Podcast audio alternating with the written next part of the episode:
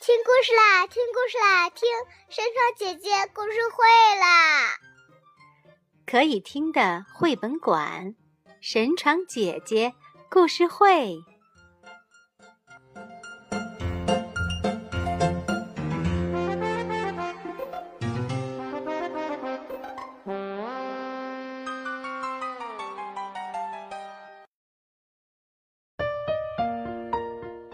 大家好，欢迎收听神床姐姐故事会。今天我会继续给大家讲《珍珠公主》的第二集。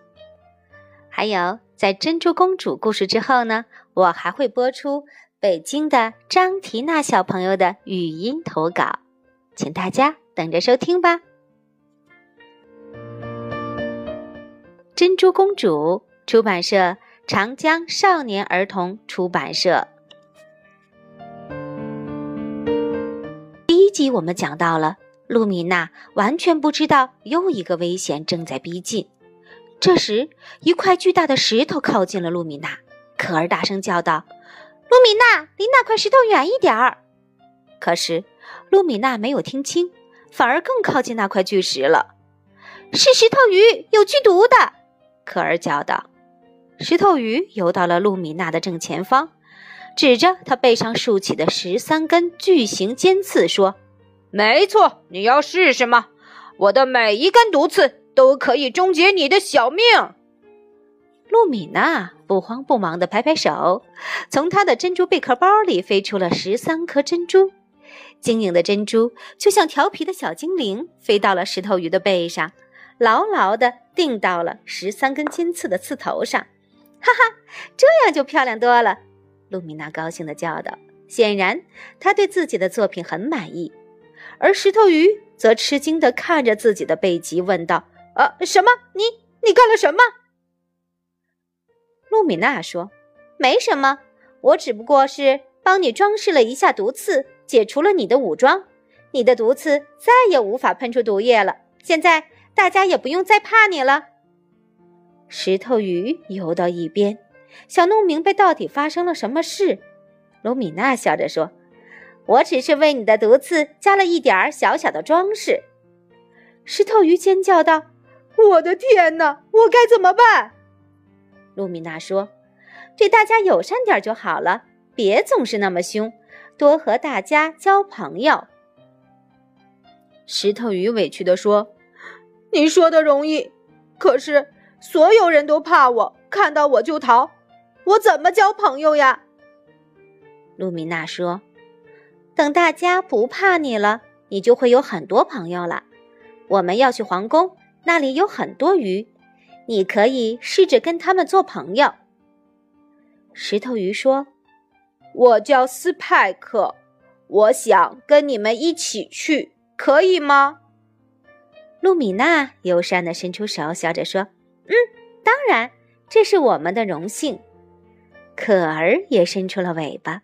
于是，三个新朋友首尾相拉，向着皇宫出发了。露米娜、可儿和斯派克一路有说有笑，已经成了无话不谈的好朋友。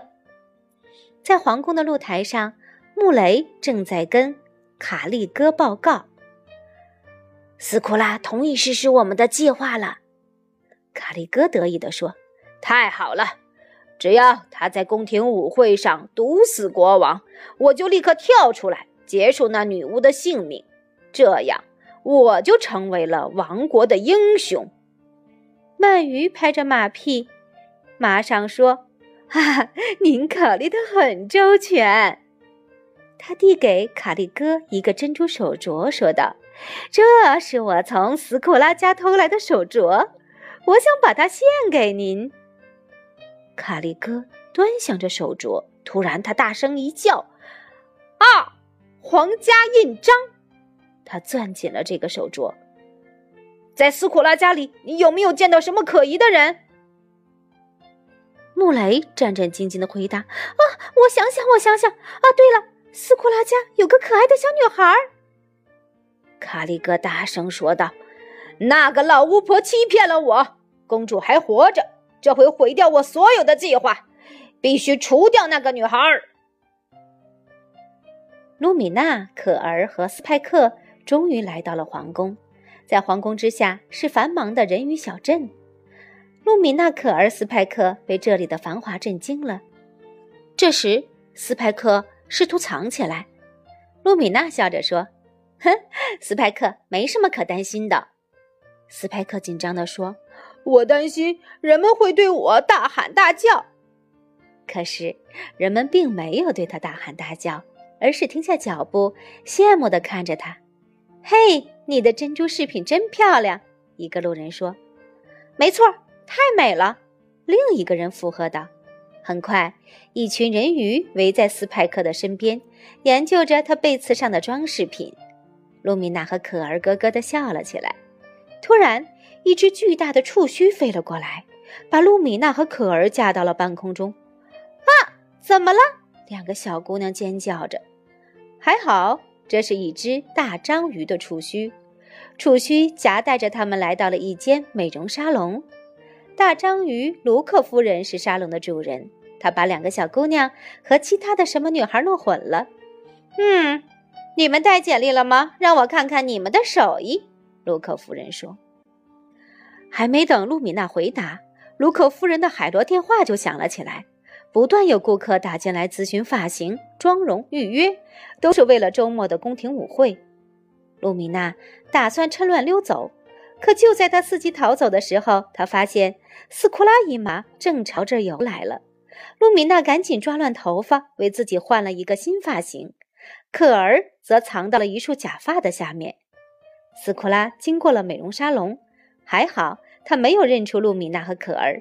卢克夫人回过身，惊讶地看着露米娜的新发型，说道：“嘿，小姑娘，不错嘛？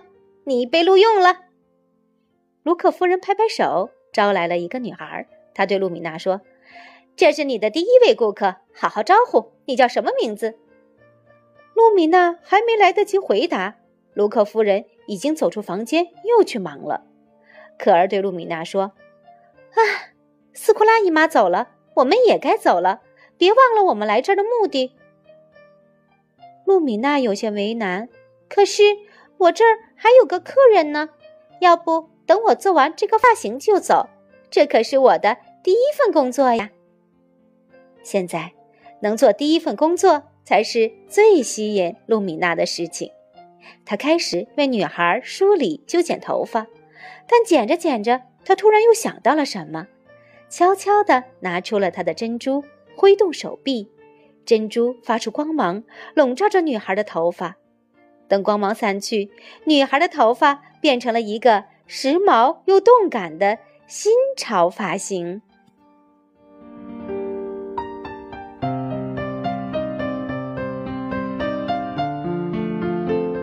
好了，小朋友们，《珍珠公主》的第二集就讲到这儿。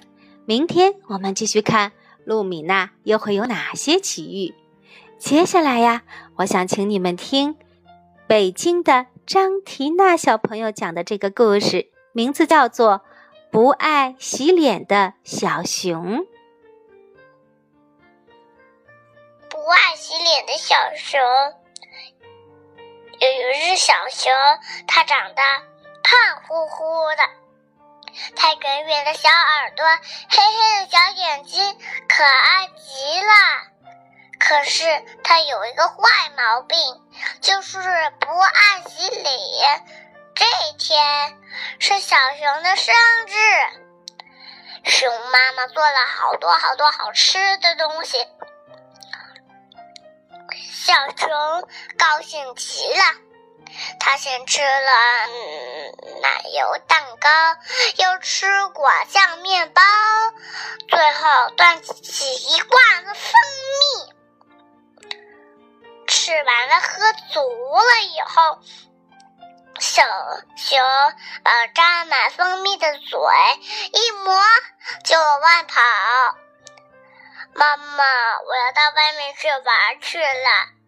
哎，等等，洗洗脸再去。不嘛，我最不爱洗脸了。小熊不听妈妈的话，它站的没注意跑出去了。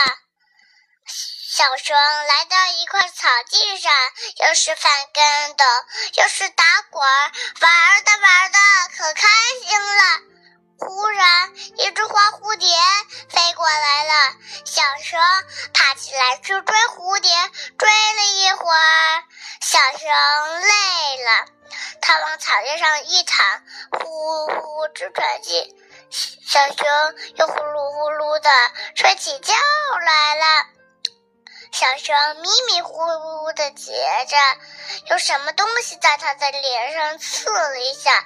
原来一大熊防风，闻到蜂蜜的香味儿，就在小熊的脸上甜蜜。小熊还不知道呢，它往脸上一拍，糟了，一大熊防风就遮起来了。小熊疼的又哭又叫：“妈妈呀，快来啊！黄蜂来捉我了！”熊妈妈听到了，赶忙跑出来，她站了好大一副劲，才把黄蜂赶走。可小熊的嘴上、脸上都被黄蜂蛰起了好几个大包，可疼了。熊妈妈心疼地说：“孩子。”以后洗不洗脸呀？洗。来到这以后，小蛇每天吃饭前都吃完饭以后主动的洗脸刷牙了。花蜂再也不来到它嘴上甜蜜。张缇娜小朋友今年刚刚四岁，就能够讲这么动听的故事了，真是一个努力的好宝宝。好啦。今天的故事啊，就到这里了，小朋友们，如果你们有什么想听的故事，就通过神闯姐姐的微信公众号点播吧。我的微信公众号是小种子口才的全拼，我在这里等着你们，再见啦。